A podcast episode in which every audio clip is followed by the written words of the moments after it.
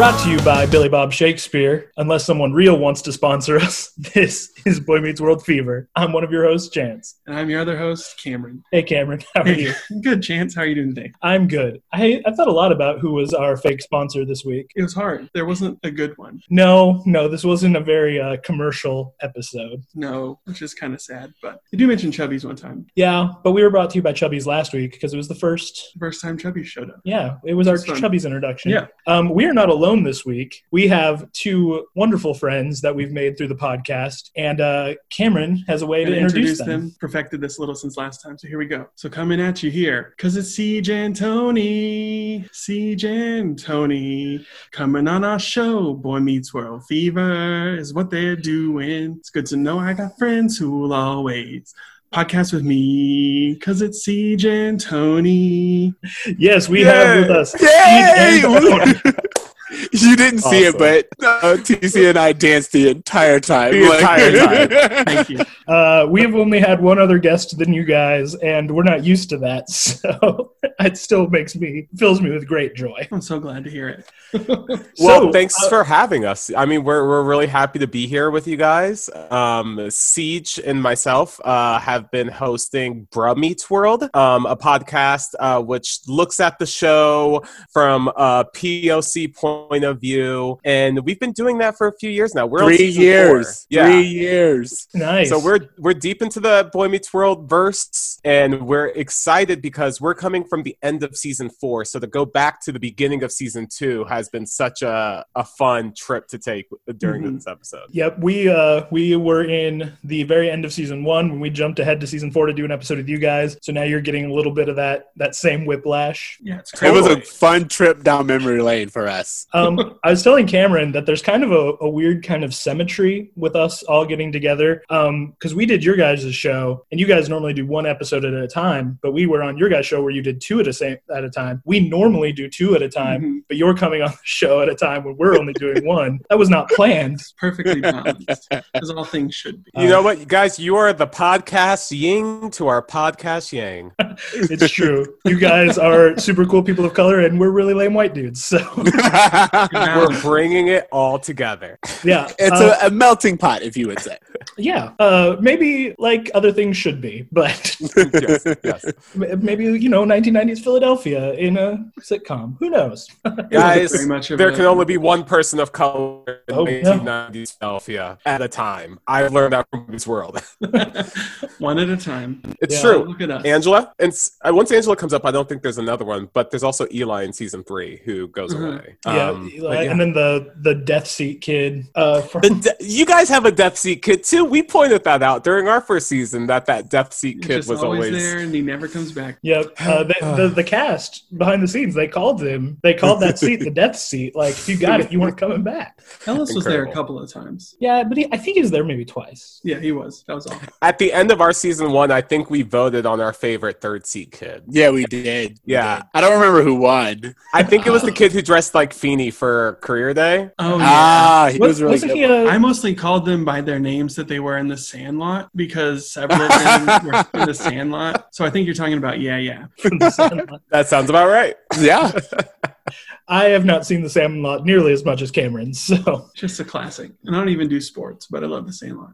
I will second that. That sports movies are more satisfying to me than actual sporting events. Oh, yeah. I, I just Oh, want yeah. to. Maybe 'cause I live story. in a football household, so I can't say that. But uh, I will say there are like movies such as The Sandlot are like integral to our upbringing. I mean, as a matter of fact, I think there was like a whole sports movie renaissance when we were all growing up. Oh, you yeah. got your Mighty Ducks, you got your Remember the Titans, Yeah, the you big got Angels in the Air- outfield. Airbud. I mean, I like, do this at every sporting event. Like I'm constantly angeling out my wings. i love it I went to the Angel Stadium for the first time for uh, a monster truck rally. A whole other conversation. But I went and I geeked out so hard at being at the Angel Stadium for Angels in the outfield. This is where Joseph Gordon-Levitt sat. This is where oh goodness uh, mighty ducks was my movie but i grew up in uh, the middle of nowhere northern northern america so, So hockey was kind Hockey of was a big deal. bread and butter. Can I, I? I know this is kind of a side subject, but do you are you a Mighty Ducks one over Mighty Ducks two person, or Mighty Ducks two versus a Mighty Ducks one? um, i would actually probably watch two before one to be honest with you Same, same. He I mean, would I not have both. asked if he didn't have that answer ready and ready to go. Notice Oh. three doesn't even come up in the conversation. Why would it? I will defend three as not as bad as people think it is, but it's it's nowhere near the first Nowhere two. near. It wasn't good enough for Emilio. Emilio! That's true. Uh, yeah. Well, I don't know how we got onto sports movies, but I'm really enjoying that we did. um, Yeah, I'm very glad. yeah, we uh, we did episode 207 of Boy Meets World with you guys. Uh, Wake up, little Cory. We're excited to talk to you guys about it. Uh, excited to get a lot of different perspectives. I feel like this is a very loaded episode. Wouldn't you guys say? Absolutely.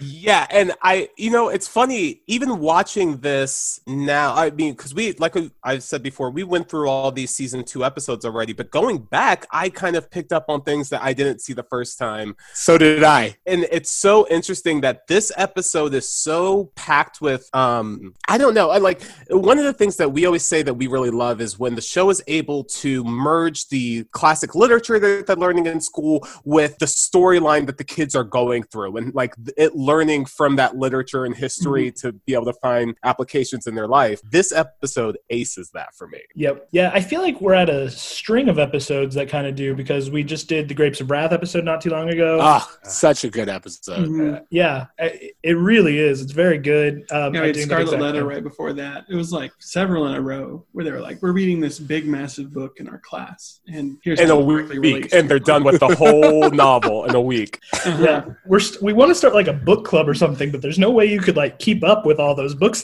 they're reading. Or that anybody would want to read like the history of Tom Jones, Yes, Exactly. written in like the 1700s. uh, it's so true. And then like right smack dab in the middle of all of that, we had the weird Cory werewolf episode. Oh, that my least favorite Halloween episode they do. Oh, I love It's- it.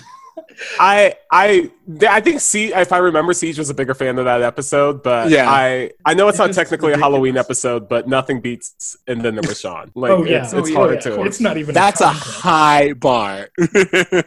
um I- when we were kind of doing the wrap up of the episode i'm like man i don't know what to rate this like if you rated this a two i would get it if you rated this like an eight i would get it like it's I, very uh, funny what I remember thinking was very cool about the episode uh, was the how they used being a werewolf and puberty and comparing those two things to each other. I really liked that idea, and I wish they had dug into that a little bit more. But it was so weird with like there's like a psychic and a, and a I would say Phyllis Diller was my favorite part of that episode. yeah Uh, yeah she is great And and uh, doubt someone who is licensed by the state. and then we have the moment where Feeny says he's going to the suburbs probably for better schools which is just not that's not good uh, yeah. Yes. Oh, oh. That's we like right. this show always, always is like hinting at class issues and racial issues without actually going over that line.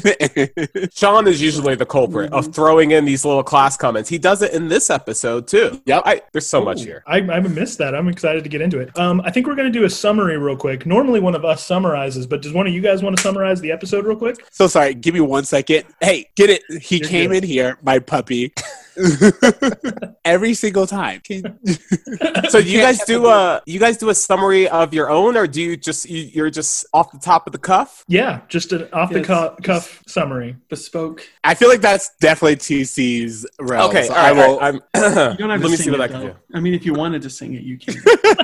Uh, episode 204 of Boy Meets World. The episode starts with the class learning about sex lies and rumors through a story of the Scarlet Letter, in which a woman is embarrassed publicly for an affair. Feeling that the kids weren't taking any uh, applicable lessons from it, Turner assigns them their own lesson where they take video cameras and talk about sex lies and, and videotape, as he calls it, with their friends and family. Cory matches up with Topanga. They have a, a, a, a, a montage montage of interviewing various characters about sex. When editing at night, they accidentally fall asleep and wake up in a precarious situation. Rumors start to spread that the two are having a sexual relationship. Cory agrees, confirming it, even though it's a lie, embarrassing Topanga, and appearing as though he is the champion of the school. He is he's earned his manhood through the sexual interaction with Topanga. Topanga confronts him at his his home and says, "This did not happen, and I do not like you."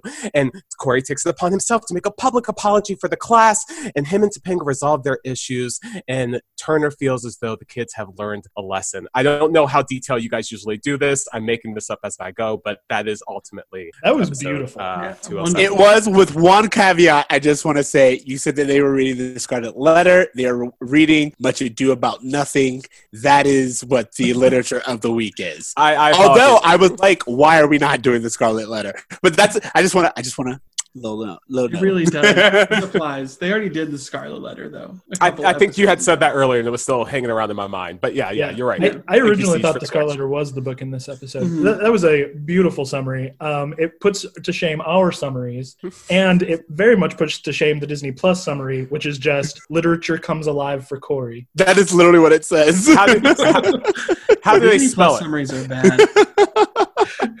What'd you say, TC? No, nothing. No, it's, it was a very dirty joke. And I, oh, literature comes alive. I get you. I'm there. I asked how they spelled it. Yeah.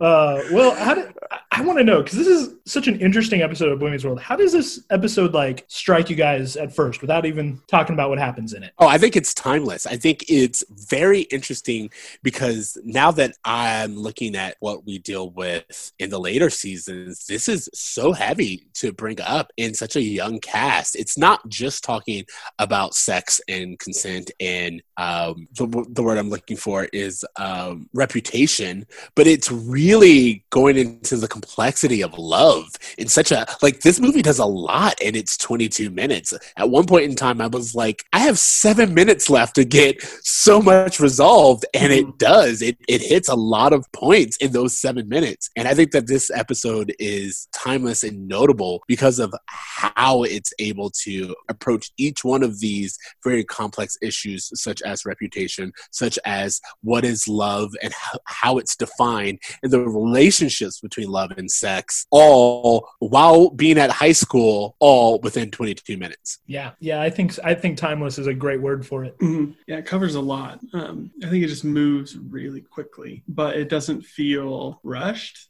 It's like, yeah, it feels like it's paced really well and like it, it tackles some really big subjects in the middle. They of always it, feel still being that- pretty funny. I always feel that the better Boy Meets World shows are ones that don't have B and C storylines. Like this is an A storyline that they're focusing all their time towards, and it's deserving of that. It's so much story that to be distracted by Eric going on a date with some random girl would only take away from all the important things they're trying to communicate in this episode. Yeah, yeah. Um, I know we haven't even jumped in, but I've got written down. Is this the first great episode of Boy Meets World? Like, That is debatable and maybe a possibility. I don't know. Season one doesn't have a lot of like. They have like, oh, this is good for season one. Like Yeah. that's the You have to put the overall little attitude. asterisk there. Yeah. yeah, I like I sorry, I was just gonna say you're right. I can't think of like episodes at this point, but season one has moments. Like the Anne Frank moment, I feel is very impactful and does kind of like the same thing. But this is an entire episode where we get deep, and I think that's the difference. And it's also probably, if I'm remembering correctly, you guys could probably tell us this better. Um, one of the first episodes uh, where Topanga, and specifically a woman, has a main storyline um, that's centered around something that's not frivolous, right? yeah, Mhm. yeah. Unfortunately, the only other female storyline maybe in the series so far has been Desiree. Yeah. So That one's not nothing to write home about. No, no, not at all. Desiree, I forgot about Desiree. Come on, Puddin. Our, our episode about her released the day we were recording this. This morning. So that was a that was a trip. Well, She's in uh, multiple episodes. I hope you're ready for that arc. oh, oh, we It was- yeah, we finished it, but Oh, so much. it was so much. Um, a, a lot of stuff I did not pick pick up on as a kid. Um, but yeah, so um, now we we'll just go through the episode. Um, this can be as casual or as detailed as we want to be. Um, but I do want to I do want to focus on the title real quick. Wake Up Little Cory, which I'm pretty sure has to be a uh, reference to Wake Up Little Susie, the song um, by the Everly Brothers. Are you guys familiar with this song at all? The Everly Brothers. I know their entire catalog. Where do you want to go? no, actually, I've, I've never heard. I've never heard of the song before. Oh, thank goodness, I'm not alone. Earlier, Chance was shaming me, like, "How do you not know that song?" I thought everyone knew the song. like, I don't know. Here's the thing: there's a good chance that I know the song. I just didn't know that that was the name. uh, well, yeah, it's it, it's actually maybe the first good music reference to a title that they've made because like one of the the bridge of the the song is um uh the movie wasn't that great um the plot didn't hold our attention we fell asleep What is I'm it? reading it now. It says, We've both been sound asleep. Wake up, little Susie, and weep. The movie's over. It's four o'clock, and we're in trouble deep. Wake Yeah. up, little Susie. Wake up, little Susie. Oh, Whoa! that is so. Wow. So it's that that that in itself is a synopsis of the episode. yeah Wow. the Wow, much better than Boys to Men. So yeah boys to men which is just very arbitrarily named Oh man! um but yeah stepping up their game. so I just wanted to, you know, we had Grandma was a Rolling Stone, we had Boys to Mensch, we've had some music title. Once in Love with Amy. Once in Love with Amy was also a music title, uh, an old Broadway, if you guys didn't know. But this one, like, this one works. this, is, this is a good title. Nailed it. Oh, man. So yeah, you guys, uh, if you haven't heard it, it's it's a '70s rock like standard. I feel like everyone should hear it at least once. Yeah, I mean, definitely now that I see the yeah, I'll be doing it after between this for sure. Yeah.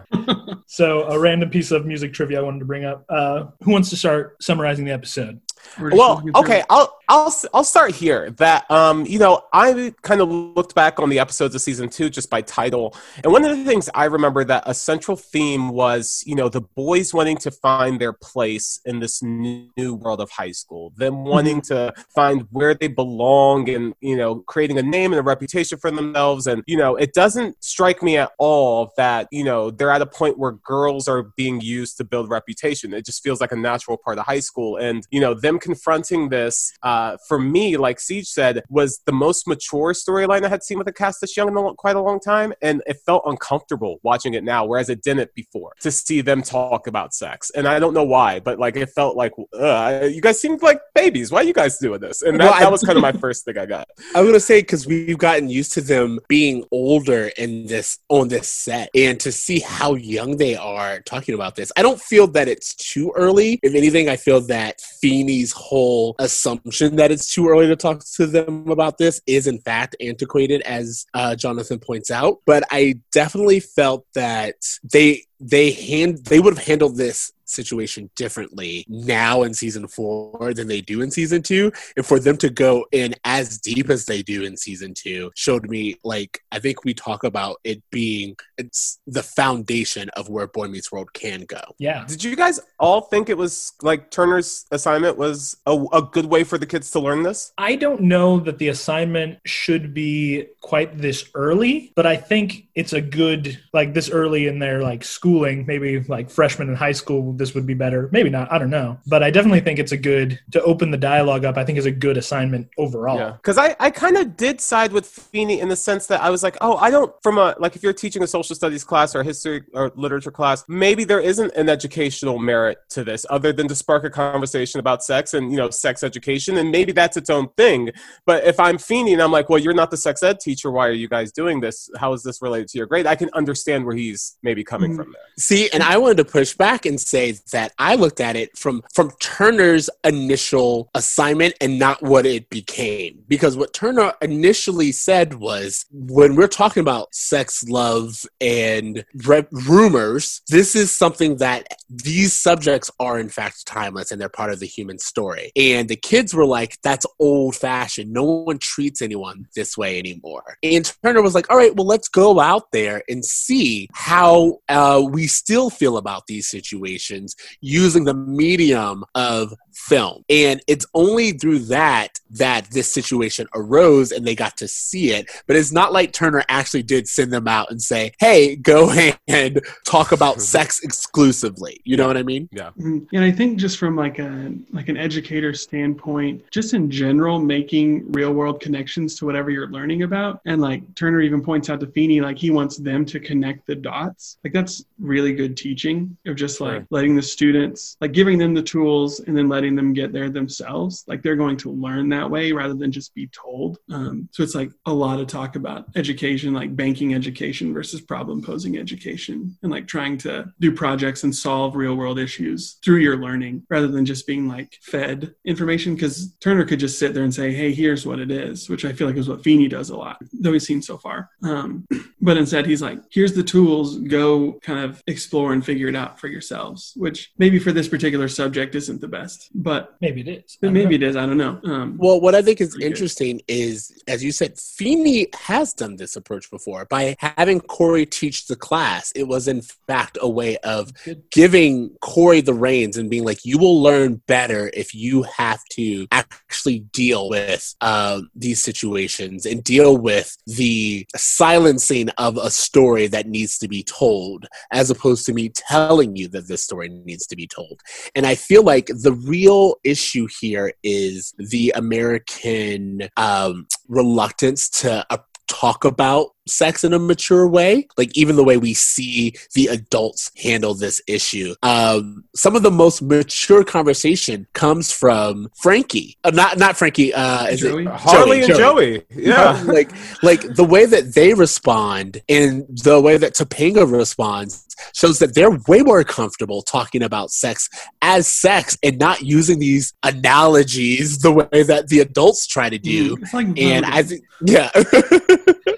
um, and then the last thing I wanted to bring up is I thought it was very interesting that in the very beginning, Turner's talking about all of these things, and he's like, "Where else will you see this?" And Topanga goes, "Melrose Place," and Cory responds with, "They talk about Heather Locklear like this all the time, and she doesn't want to kill herself. She's on the cover of U.S. Weekly or Us Weekly." And I was like, I was like, there's no way you don't know that this doesn't affect her. But because she has fame, we assume that it's fine. That was one of the Mhm. lines that when I heard it, I was like, that would no way make it into a show today. Like Cory being like, this girl killed herself for something so dumb. Like that would not make it onto television now.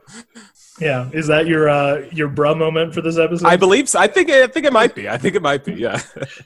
uh, Yeah, and I feel like I think that's part of what makes the episode timeless is kind of the way it's talking about these things. Um, just because it's still like that conversation is still so relevant to today, just like fame and people talking about you and your reputation and like the effect that that has on you of people saying things about you, true or untrue. That yeah, just Topanga is basically Will Smith in this in this episode. So, well, so it's funny that you say that. But the if we were gonna, I was thinking about bringing this up. But if we are gonna talk about real world scenarios and how it applies to today, I think one of the things that this episode does very directly, and it shows how we have done this throughout history, is the fact that we disregard the female narrative for the sake of a joke or a male's reputation or whatever. Because I don't know if anyone's following what's going on right now with Megan Thee Stallion, but the artist Megan Thee Stallion was recently shot by Mhm. her uh, boyfriend, and it was it became this huge internet joke, and it became this huge thing.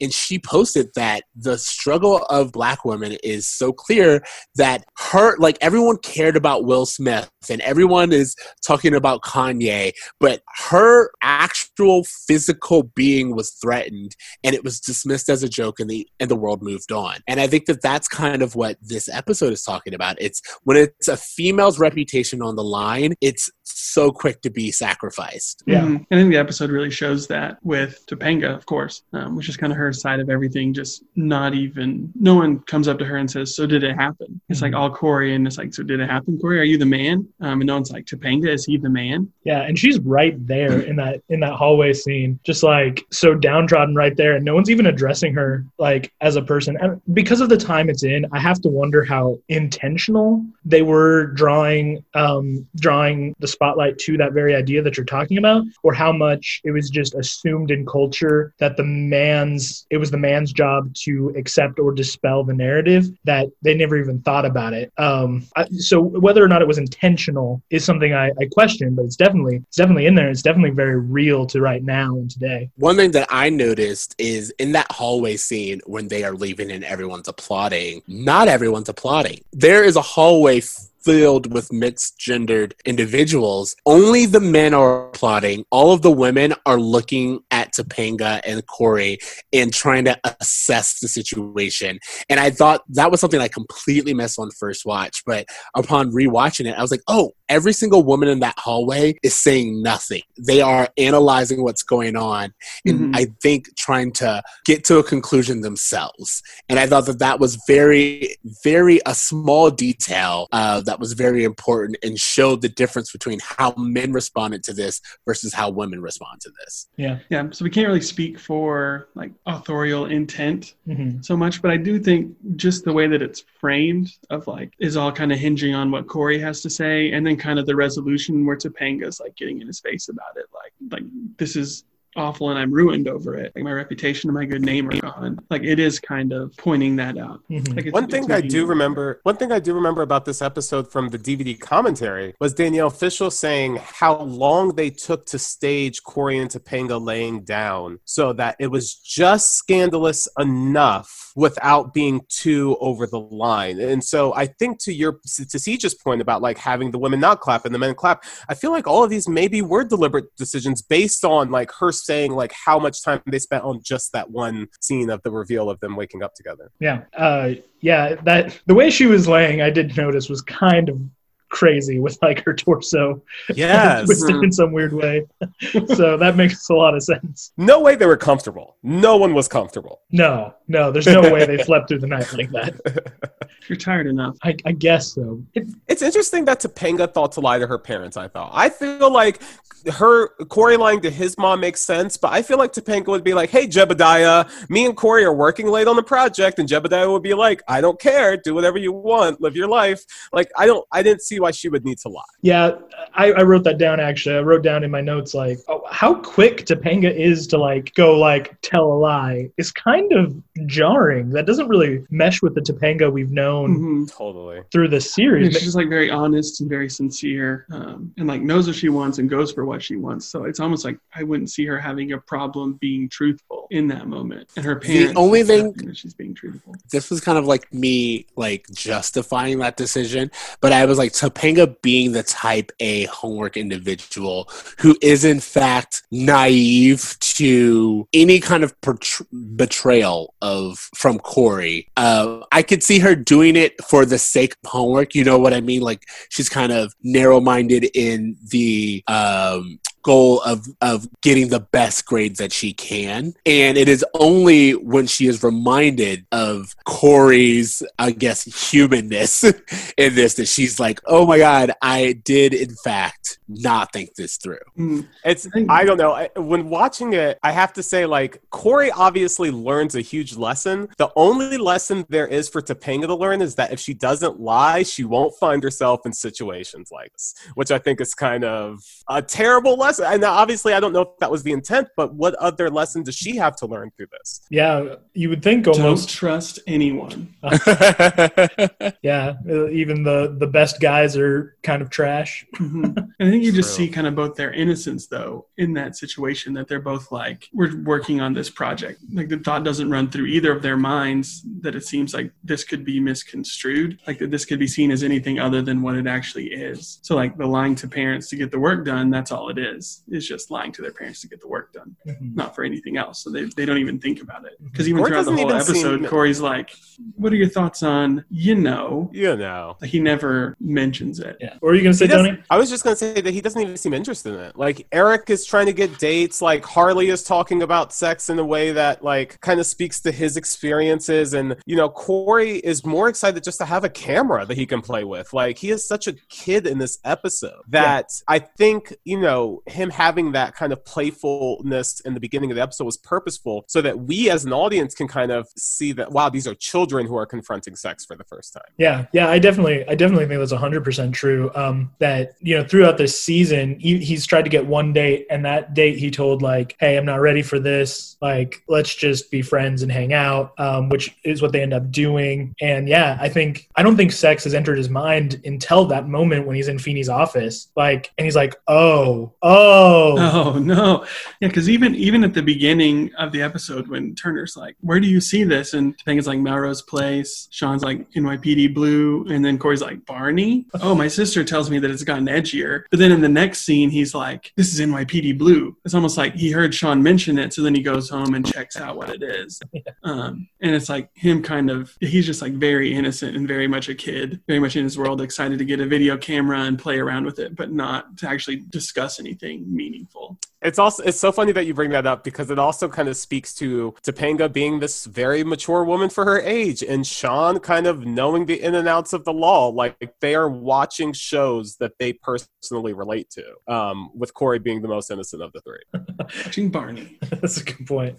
That's a good point. Yeah, it's. I, I think there are a lot of really intentional uh, things in this episode, which I think is what makes it great. Like the fact that the fact that it, Cory is painted as such an innocent, and you like see that moment of breaking of Cory's innocence, and like he obviously screws up, but right afterwards. But Mhm. like this is all just a new concept for him. Totally, totally. Oh, love it. Hey, I had a question for you guys. Um, what did you think about Turner getting called out for saying that sex is like love is the thing that makes sex the most important? And then Cory's like, "Well, have you been in love?" And he's like, "No." And Cory's like, "Well, have you had sex?" And he's like, "Why you asking?" Like, I just thought that was a really fun way of of calling him out on like the contradictions and the hypocrisies that happen when adults try to teach kids the sex lesson that they think is more appropriate for them, not what's most honest. Yeah, I mean, I definitely think that there is a dichotomy of um, how people talk about sex as opposed to how they engage in it. Like, we have this very idealized version of it in our minds. Um, we all know the anecdote, right? That in Europe, things will get censored for violence, and here they'll get uh, censored for sex. And I definitely think there's that's because we have this like almost puritanical belief in like the purity of sex. Um, I don't know how you guys grew up. Um, we very, very much grew up in like Bible Belt area where like purity was this huge thing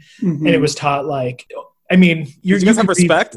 What? Did you have respect? The team I was a goes to your respect kid. That I goes was to totally school respect teaches kid. abstinence. True Love Waits was the uh, Yeah, True Love Waits was the big one here. I never engaged in any of this. I was always an outsider to it, but Cameron. he was, always skipped school anyway. He was the I did. uh, we have a joke on our podcast that he's very much the Cory, uh, Mhm. the good, the good student. The uh, he's now married with two kids. And I'm very much the Shawn. I skipped a lot of school. I got in a lot of trouble. I have very complicated family relationships. he didn't blow relationships. up a mailbox, but we did talk about how he almost blew up a gas station. Yeah, is, I did. almost- oh wow! That's so funny, Siege. I feel like we're probably more like Eric and uh, Jason. Probably. Yeah, very much. else. That's definitely our dynamic. um, not quite all there, and and very much always working to be the center of attention. So which one's which? Uh, it Oh, rotates. please Okay. let me be Jason. I, I love Jason. Continue. You know how I feel about Jason. So. Uh, where we're at, Jason is uh, Desiree is manservant. Whatever. Yeah, That's where we left off. That's where we left Jason. But We assume that's. I think I going. just have a, a, a 90s love for Jason Marsden in general that, like, anything that he's in, I'm instantly all for. I mean, wasn't he the hear voice of Max Goof? uh, He was yes, the- he yes, was in the Goofy movies. He was also the Mhm. voice of uh, Thackery Binx in Hocus Pocus. oh I don't know if you guys didn't saw The Weekenders growing up, but that was my I feel like he 90s the Saturday morning. The Weekenders is so good. Later days, bro. Later days. I say later days, and I speak like that one kid, Tish's mom, all the time. I'll be like, "Is what This I is- said," because I love like she she would say that all the time. She would like say something, and people would be like, "What? Mean erasers? Oh, mini racers? Okay, I got it. Is what I said." So This is such a deep cut for your audience, but I know exactly what he's talking about. I am not sure what he's talking about. It's ringing some bells, but it's stuff I haven't thought about in a long time. I'm having Sure, a good time either way. Uh, but yeah, we love we love Jason. Uh, we give an MVP at the end, and he got our MVP of uh, the episode. One of those. I can't Yeah, yeah. which one. what I think is interesting is that he goes to say that he um, has never been in love. Turner says that he's never been in love, but then later we meet his would-be fiance or Oh, yeah. the the woman who he was quote unquote destined to be with. So it's very interesting that at least at this point in time, Turner does not consider himself ever to have been in love. Mhm. Uh, Maybe it was like an I- after the fact where he like realized like he runs off because he's like this life isn't for me, and so he kind of realizes maybe it wasn't real. So he would Yeah. say something like that, or maybe they hadn't written that particular character arc for him just I'm. That's most that. likely that, but I'm just saying, Yeah. uh, you know, if, we're- if we're making it all We're work. just making it all connect. Yeah. One of the Well- things I thought was very interesting was that I felt like Shawn's response when they're interviewing him was very Chet Hunter of like, if she's paying, then love is way cool. I, it sounded like something Chet would say. It did. It definitely She's paying. Love his way cool. Yeah, good. Thank you. I never heard that was a good that. I Chet. don't think I've Yeah, That's a you're gonna great be Chet. you're gonna be Slinky Dog in the next Toy Story. Uh, yeah, Shawn is someone I definitely want to talk about in this episode because I have really conflicting feelings about him. I think Ryder Strong is great. I think he's very funny. But this is maybe the first episode ever where I just didn't care for Shawn. Every time he was on screen, I wanted to be like, "Shut up, Shawn." Shawn is there. There are a few episodes where Shawn is just like a terrible guy. Like the way he treats women is just awful, and there's like Mhm. no redemption for him. He, you know, we always say that you know the show kind of builds itself around Cory being the central character, and Shawn and Topanga kind of being the angel and devil on his shoulder, kind of like you know leading him towards all these different avenues.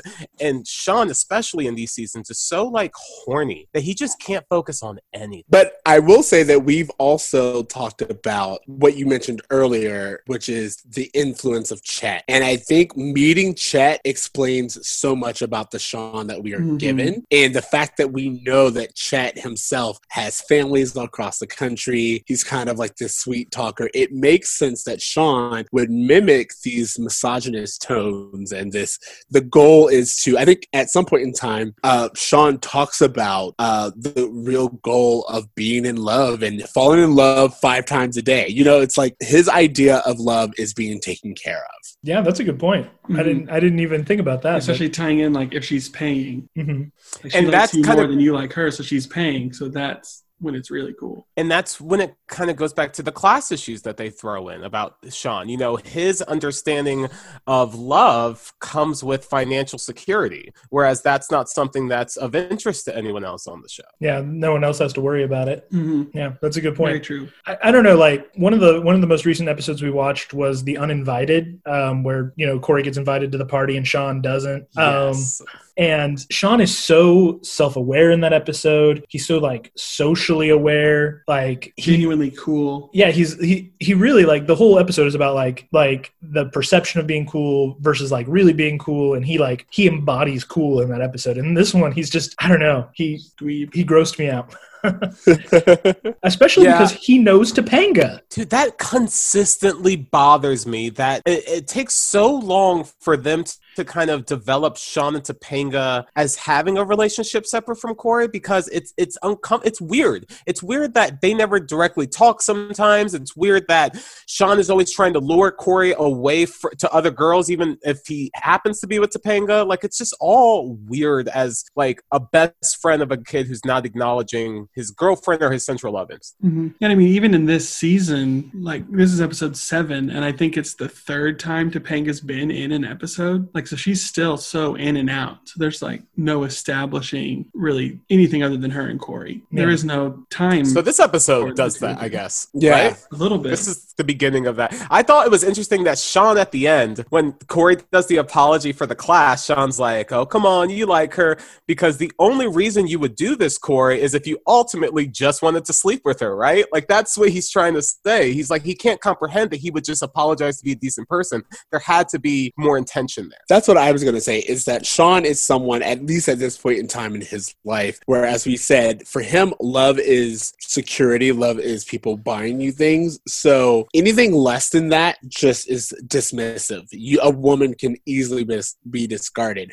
And the fact that you were like, he knows Topanga doesn't mean anything to Shawn because she's just a girl. It's like that very immature way of looking at things. Women should be used and they are here for your pleasure and to help your social status. And if they're not doing that, then what does it matter? She'll, as as they said with um, Heather Locklear, she'll be fine. Uh, she Yeah. can take it. No, yeah. Yeah, Right. she can take it. She's a strong woman. She'll be fine. I guess the Shawn fanboy in me doesn't want to admit this, but I think you guys are right. The Shawn believe- fanboy in me has to accept tons of family baggage, and the fa- that that's the one thing I think this show does successfully is like Siege says, you're able to understand Shawn when you understand where Shawn comes from, and that's why I think most people have this kind of you know puppy dog relationship towards Shawn when they think about On Boy Meets World. They care about him because he's needed to be taken care of because he didn't have that at home, and that's the thing he always envies about Cory is this life that he has that's so well established. hmm It's a good point. but also, like a puppy, which I have and have been uh, raising these past few months, I can say that most people think of puppies as cuteness and, and, and fun, but there's a lot of bad that comes with puppies and a lot of immaturity. And I think that that's the, the story of Shawn is especially at the beginning of this series, he has so much about him that will allow him to grow, but you can't grow if you don't start at the bottom. And I think that that's what's really special about that character. Totally. Mm-hmm. yeah, And he that's- does grow. Like he's the most three dimensional, fully fleshed out character in the show. Not at this point, Oh yeah, but especially as you get that understanding his relationships and what's got him to this point. oh yeah. Like, it all- And according to him, his mom smoked while preg- pregnant, so it's not Yeah. even really his fault. it's not his fault at all. My mom smoked when pregnant. Uh, Um, I have one other thing that kind of really I wanted to talk about in this, which was what did you guys think about Turner not viewing the tape before showing it to the class in Feeny? uh, Foolish. foolish. Absolutely foolish. I would say bold, but foolish works. And this isn't That's the last time that exactly that how happened. janitor Bud loses his job next season. Exactly. because um, Eli learned how to teach from Mr. Turner. So that's why he doesn't watch the report before it goes out. Guys, we don't learn cannot history, talk. you're doomed to repeat it. We cannot talk about Janitor Bud losing his job because I have so many thoughts, and that is not We gotta what save we're it. to cover. And we're the part where I- Janitor Bud is just a quirky, little grumpy. that episode slapped me in the face. So, like when you guys talk about that, just be prepared. I I was not prepared. I remembered, oh, Janitor Bud gets fired. I did not remember the details, and that was like, woo, a lot just happened. Mhm. Maybe we'll have to have you guys on for that episode. Anytime a teacher allows someone to play a tape they have not supervised, bring us on. That's our special. Every time. That's good.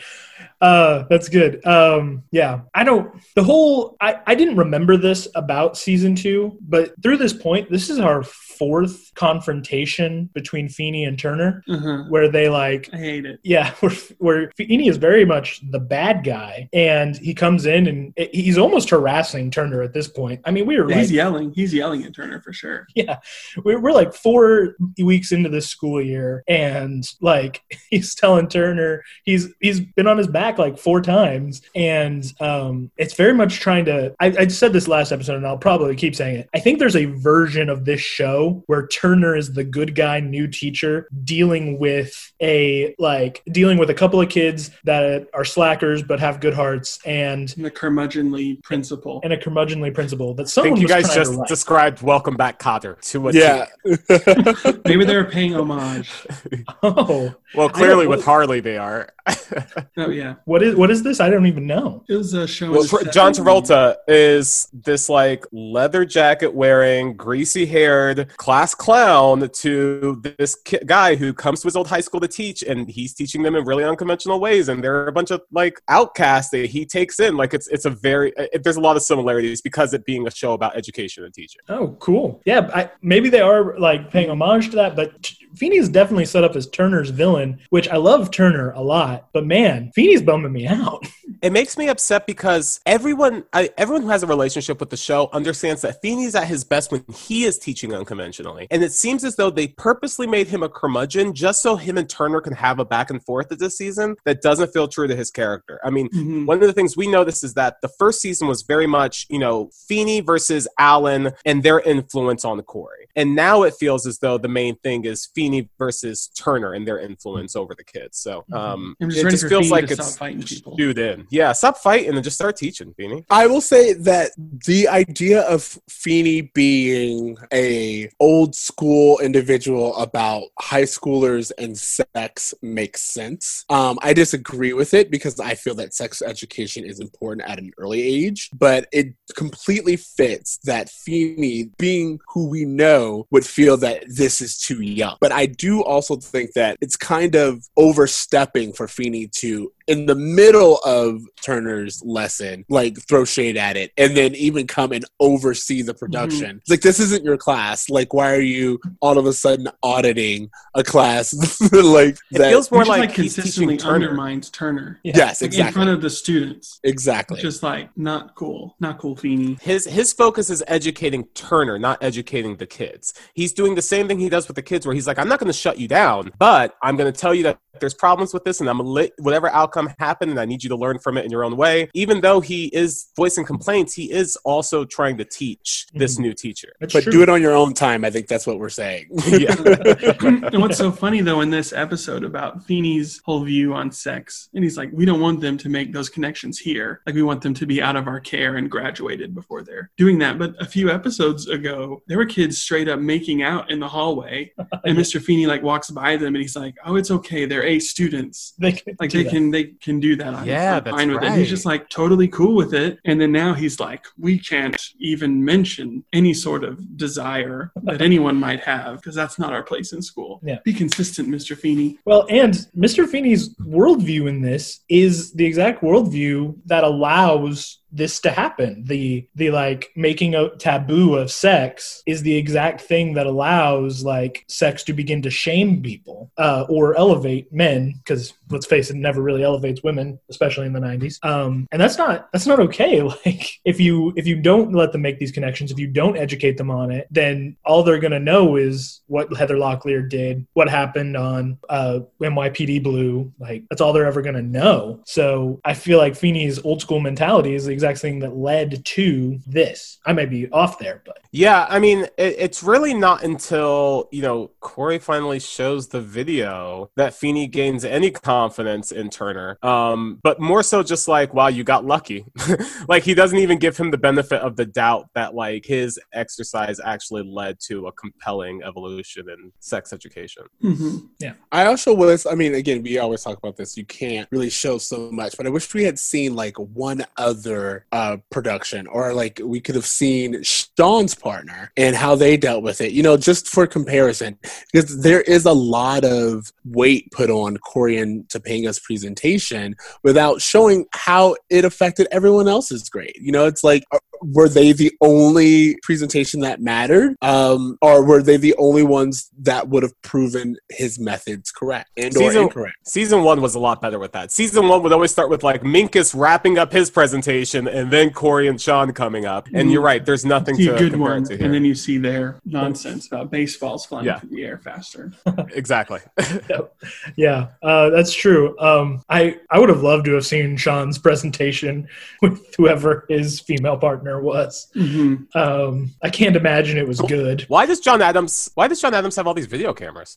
This is this is a very well funded school. This is the best funded school ever. Okay, they have they have 15 students per class. There's 2,000 students Yeah, we here. did the math. Yeah. It was like you had to have 130-ish teachers to be able to teach all the students at the same time. Um, so just the level of funding for this school is like top notch. I guess it must be, yeah. I, I guess the Um, so- suburbs do have better schools. What what do you know? That's the lesson we can all learn. It's the higher income tax or the higher. Um, That's what I was going to say. The taxes, the property taxes, well funded. Yeah, but they just have video cameras for everybody, and the way they're editing that video, like he's just Isn't- like button that's button not how video button. Taps a couple keys. He's very he's gifted. Yeah, he's very I've been good. video editing since I was 16 years old. That's not how that works. Well, Maybe, you weren't, obviously- maybe you didn't have the right equipment, TC. Yeah.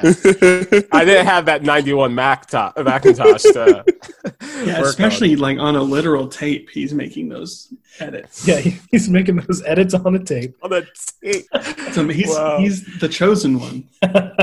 Cory grows Yeah, up to be Cory, like go get a job. If you're editing that quickly, you don't belong in high school, bro. Go get paid. Well, you see, none of the major networks have that John Adams money to have that great editing. Mhm, mhm.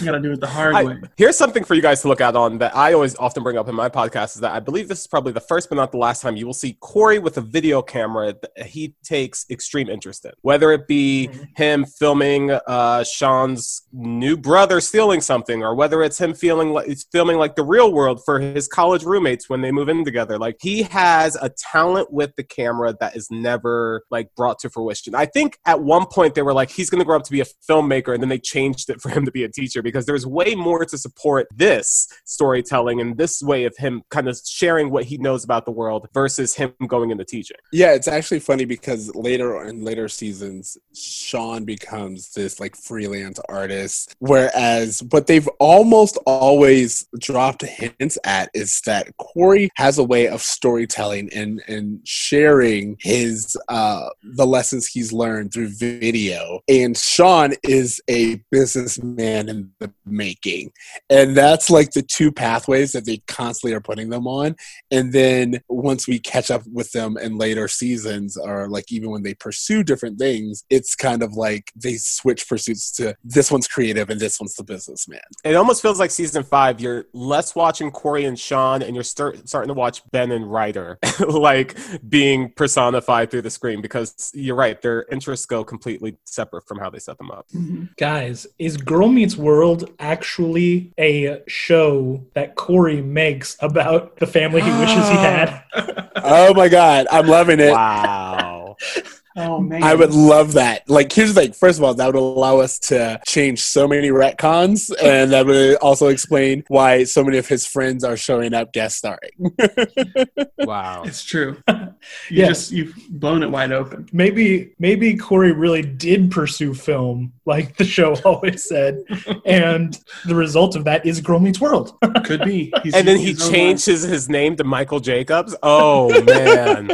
That's why there's like those. it's a strong- pen name. It's like callbacks to moments in Boy Meets World that happen in Girl Meets World. he's remembering his own life, Mhm. so he makes it happen. Like the geek party that he gets invited to, that Riley then later gets invited to. Yeah, that's what that's why there's so much mirroring. anyway, that was a that was a thought I had when you guys Love it. about I'm that. using it. we love fan theories. We love trying to make sense of this show that sometimes just does not make sense. Their ages are all over the place. They're skipping years all the time. You have to fill in the gap somehow. You're you're on the right show for that. That's our whole thing. That's yeah, that's our shtick.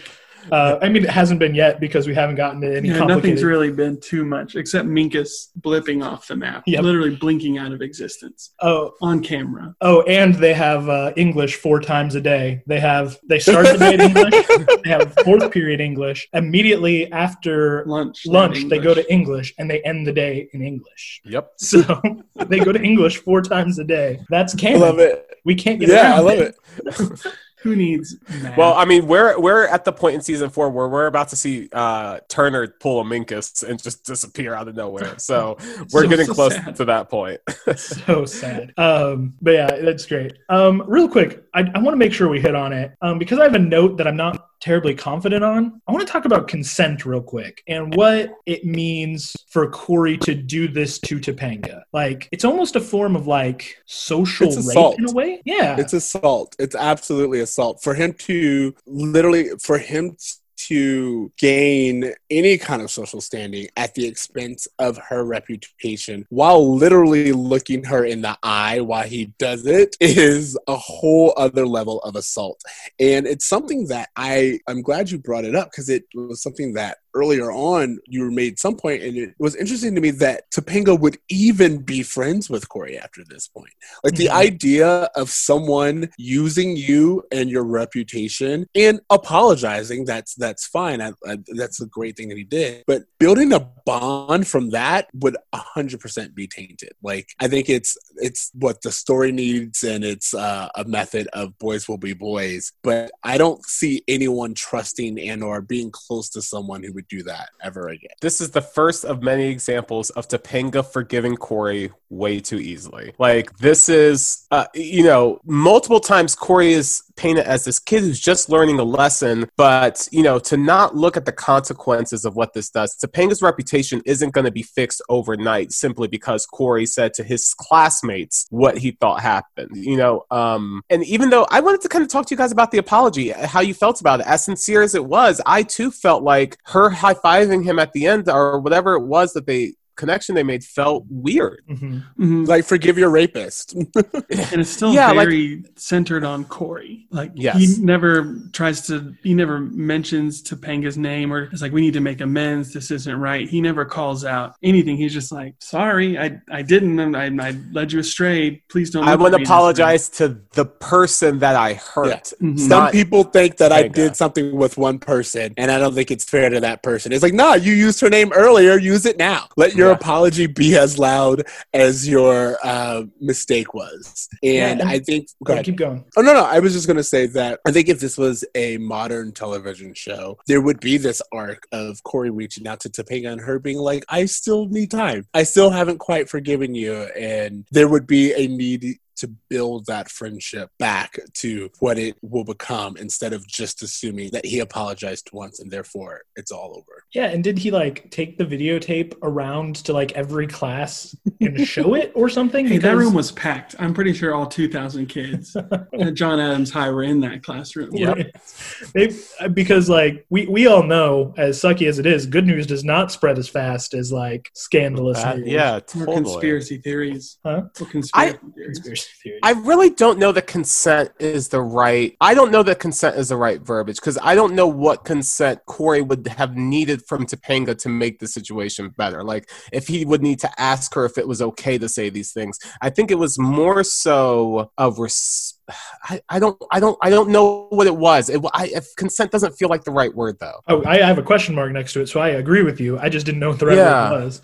Like I said, the word I, I like Siege said assault. Um, the word that was really coming to mind was like this is kind of like a version of social rape. Like, I mean, he didn't do anything to Yeah. her physically, but He's like, still getting what he wants without her permission. yeah, he took it. Like, It's Yes. definitely a form of sexual harassment. Yeah. At the very Um, least, it yeah. at the very least, it is um, asserting himself at at her expense, and um, it's not anything that would be tolerated now in, in schools um, so blatantly. I think plenty of times this happens in schools on a day to day, but to do so on a scale to where the principal and the teachers and everyone else is aware um, would have to be identified. Parents would have to be called in. hmm and we're and we're four guys like we also have the limited understanding of being men and not having the understanding of truly what it means for women to not have their voice heard or not have their story told we can think about it but we really don't understand all the nuances of it um, but i'm it's cool that we're four men having this conversation in 2020 right now because of a boy meets world episode hmm Yeah, I love that. I, I absolutely love that. And yeah, I mean, we cannot fathom what a girl, what a woman goes through in this patriarchal hellscape that we've created for them. Um, but we can talk about how to do better, right? hmm totally because totally. of a Boy Meets World episode. Of all the things in the Uh, world. on a slightly lighter note, is janitor Bud the person who spread the rumor? Like who? He Yes. has to be. He has to be. A hundred Daniel percent. Bud is the only person who knew what, what what happened, so he had to leave and immediately start telling the kids, which Mhm. makes him the the ultimate villain of this. He here's really what i know J- janitor bud don't give a f- and he never does. This guy clocks out at three so he can go to the races and bet on the horses. Uh-huh. This guy has no morals. And I mean, even when he comes to Mr. Feeny and he's like, "You won't believe what I found," he's like, "It better not be another squirrel in the boys' locker room." Like he's just got this show me attitude. Like he's just going to go and like blab. Do you think he whatever was going to tell anybody. Feeny or to tell the first person he saw? And do you think Feeny was the first person he saw? Yes. Yeah, definitely that one. Yeah. It just happened to be Feeny for the sake of the, or was it? Could he? Well, that's what's really important because I, before he told Feeny? I love that you said this because why would you, any other adult would wake them up and be like, hey, what's going on here? You know, like kind of give them some heads up. He immediately goes and recruits others to, to witness what he saw. He, he, mm-hmm. he makes the scandal when it could have just been something that he found and they had to deal with themselves. Like even their parents would never have known. Yeah. But here's the thing whose fault is it really? Why were these kids at the school unsupervised? And then Mr. Feeny comes and he yells at them and he's like, This is like the punishment has to fit what you've done. I'm going to have to think about exactly what that has to be. Because I think in his mind, Mr. Feeny knows, Oh, I'm the principal of this school. At the end of the day, this is my fault that this happened Yeah. because I'm supposed to be in charge and I let these kids be in the school unsupervised and then this happened. So that's why he's like, go ahead and get out of here while I think about it. Cause he's just like, oh man, I allowed this to happen. That's a Yeah, where was- I didn't think about that? why was there no security guard doing checks like like like that's what it's supposed to be if if i'm not mistaken i don't know but i believe there was like once the school shut down you have a security guard that like roams and makes sure that there's no one like hanging out you know like there's no homeless people or anything just Can I? Do you want to hear a fun fact about that? They actually didn't start that until this episode of Boy Meets World, and then all the schools were like, "Hey guys, we got to do something about it." And Sure, that's why should we have to make sure kids aren't sleeping with each other in our buildings. That's just how saying- influential this episode was, guys. I It was saying- legislation. otherwise because the only thing I could think of to your point is budget cuts. Like Feeny had to find money somewhere. He was like, you know what? I'm gonna get rid of the night uh, security guard. There's no reason for him. This happens, and he's like, holy crap! I got to figure out a way to cover my own behind, and it gets out. Yeah, I spent all the security budget on video equipment. We have no money.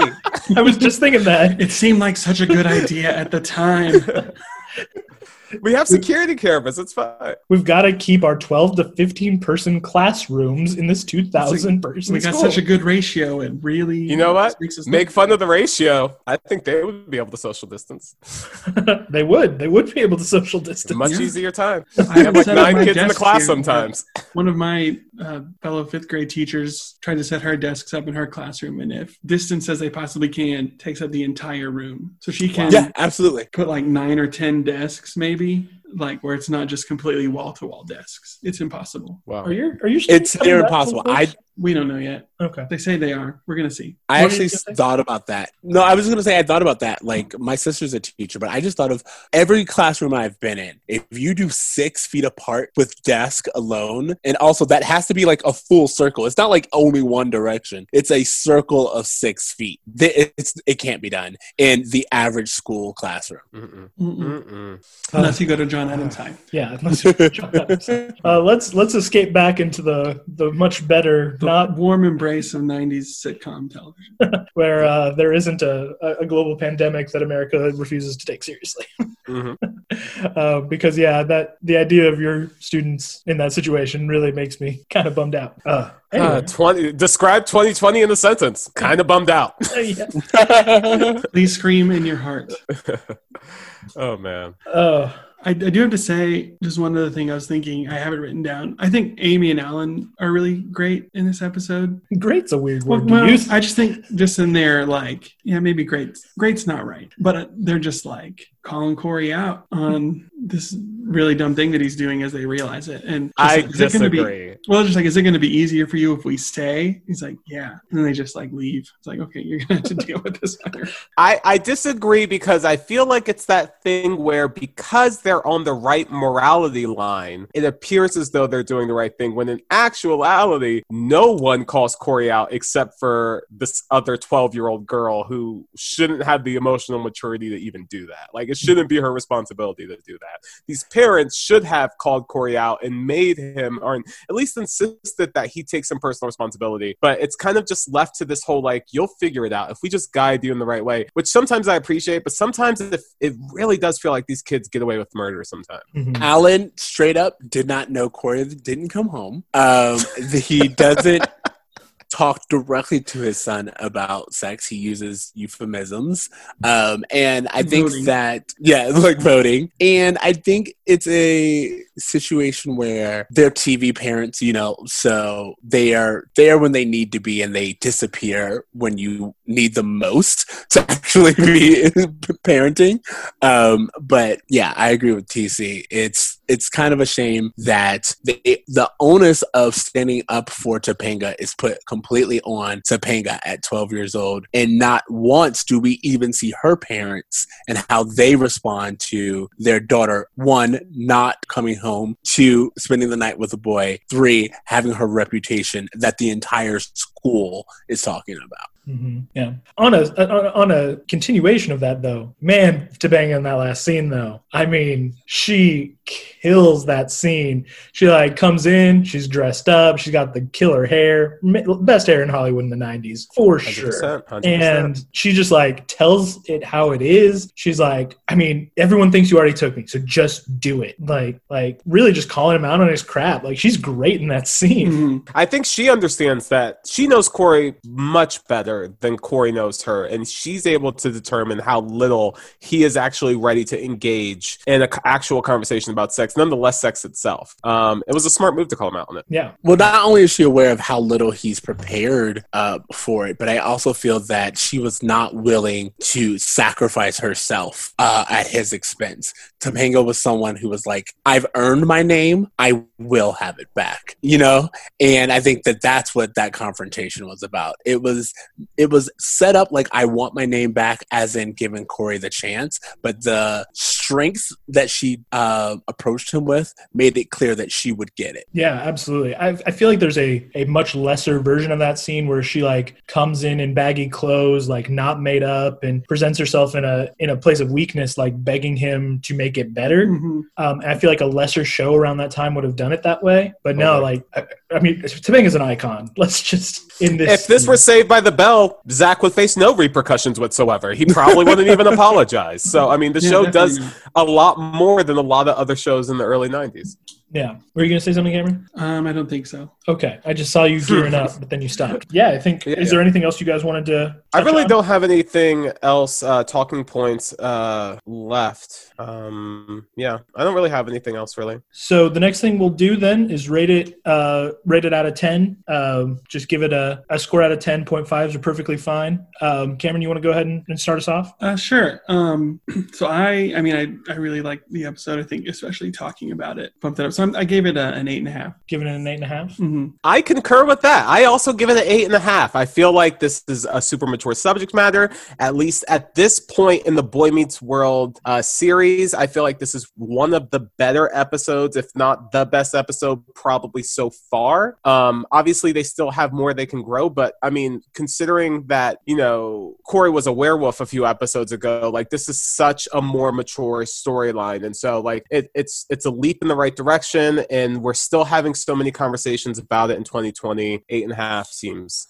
accurate. Yeah. What do you think, Siege? Then I'm gonna give it a nine, and the A that was only because um, I needed to differentiate myself, but also B, um, I, I when I think about it, I feel like this episode does everything that we want a Boy Meets World episode to do. It uses every single character the amount that you're supposed to use them, um, including the fact that we don't see Morgan, um, and I feel that it really does raise the bar for children's entertainment and to have these 12 13 year olds talk about love sex and reputation and really dive into the consequences and the intricacies between male and female and how they deal with it in such a short time is just totally award worthy Yeah, yeah. Um, I'm I'm right there with Siege. Uh, I think this is the first great episode. I'm giving it a nine. Um, I think, like I said, I think the episode is great. It's almost perfect. Um, and then Topanga coming in at the end. Like it's really is my favorite part of the episode when she comes in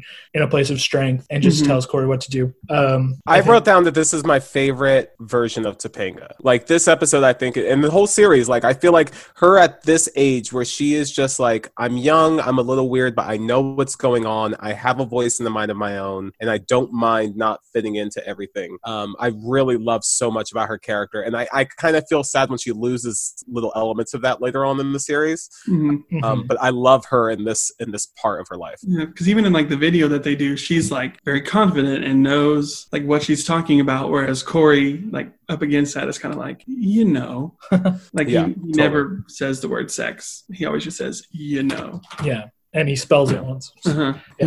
Um, the next thing we do, real quick, is we're just gonna uh, pick an MVP for the episode. Who we think the the best characters? It can be comedic. It can be because they added the most to the story. Um, does anyone have an MVP they want to share? Are we taking Topanga off the table? Because I think we've kind of like gone in about Topanga really understanding her worth. Um, but I mean, Topanga is my MVP. Like she's what I wrote down. So if if we're acknowledging that Topanga is ultimately an MVP, I do just just to throw it in there, love Joey the Rat in this episode. I, Um, I, I- Harley. I think Harley. Harley, yeah, they use those two so well. There's so many episodes where those two are just and Frankie are so random, um, but they actually do add um, to the story. And again, for these older teenagers to talk about love and sex in addition to the adults, um, I thought was just really kind of interesting and important that, that they hear this from their peers as well as the adults that they're learning from. And then I'm going to say that my runner up would be Turner because we have this segment on our podcast called, called Turned On by Turner. Turned just- on by Turner, ooh. And I just gush about how attractive Turner is. But it's not just that he's attractive in this episode, it's the fact that Turner really does step up as a teacher and he stands his ground against Feeny. And he also really does make an effort, kind of like he did with the comic books, to connect with the students on their level. And even though we called it foolish, which I would agree it is, taking the chance and having confidence in his students says a lot about him as a person as well as a teacher. Oh, I, I agree with that. Turner has been in the running for MVP just about every episode of the Uh-huh. season. He's wonderful.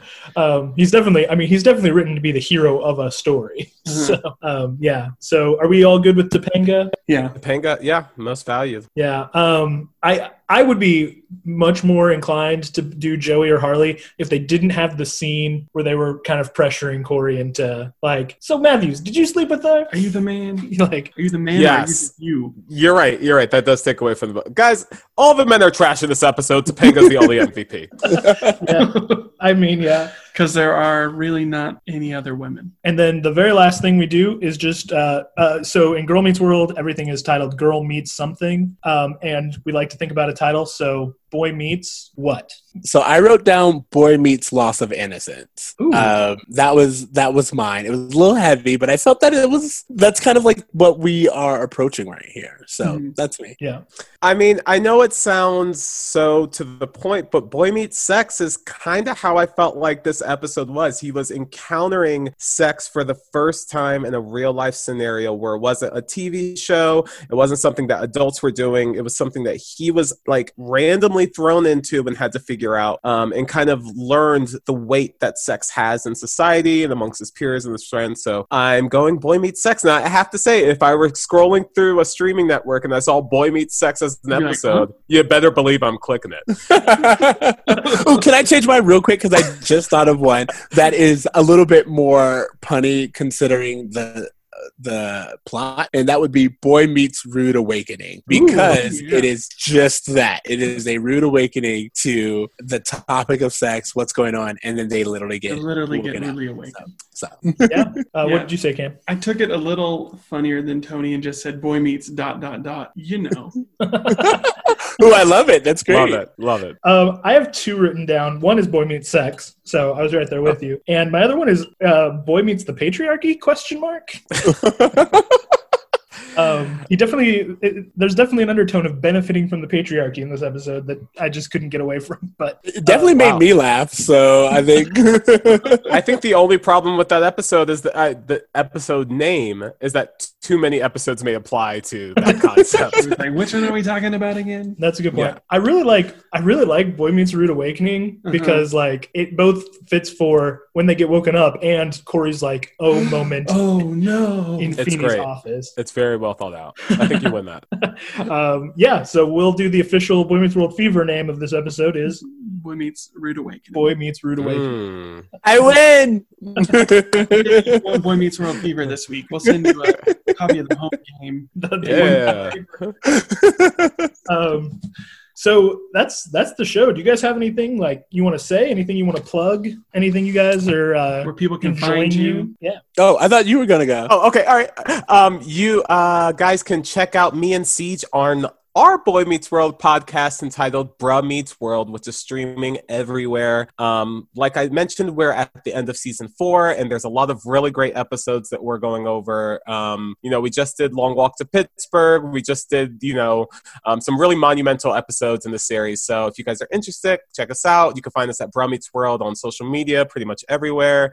Um, Siege, you got anything? No, honestly, uh, you can find me on Twitter, raving about the show at um, I am not your Oreo. Um, I talk a lot about that show. I talk a lot about other television. Uh, I'm always fe- answering the Boy Meets World Fever Twitter as well. I love the kind of pitches that you guys throw out. So that's where you can find me. Talking a lot about Indian matchmaking right now. Oh my god, I am talking a lot about Indian matchmaking right now, and I have not seen it so well. so good. It's like it's it's the perfect kind of nothingness to watch right now.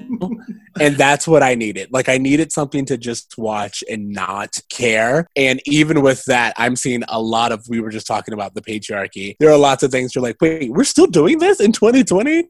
Not for me to judge, but not for me. So Yeah. But kind of for me to judge. yeah. yeah. Uh, you guys mentioned your long walk to Pittsburgh episode. I hear you had some uh, fun guests on for that one. We did. We had some amazing guests for that two-parter turned one-part episode, um, where you guys were gracious enough to join us and give us your thoughts on the classic Long Walk to Pittsburgh Part One and Two.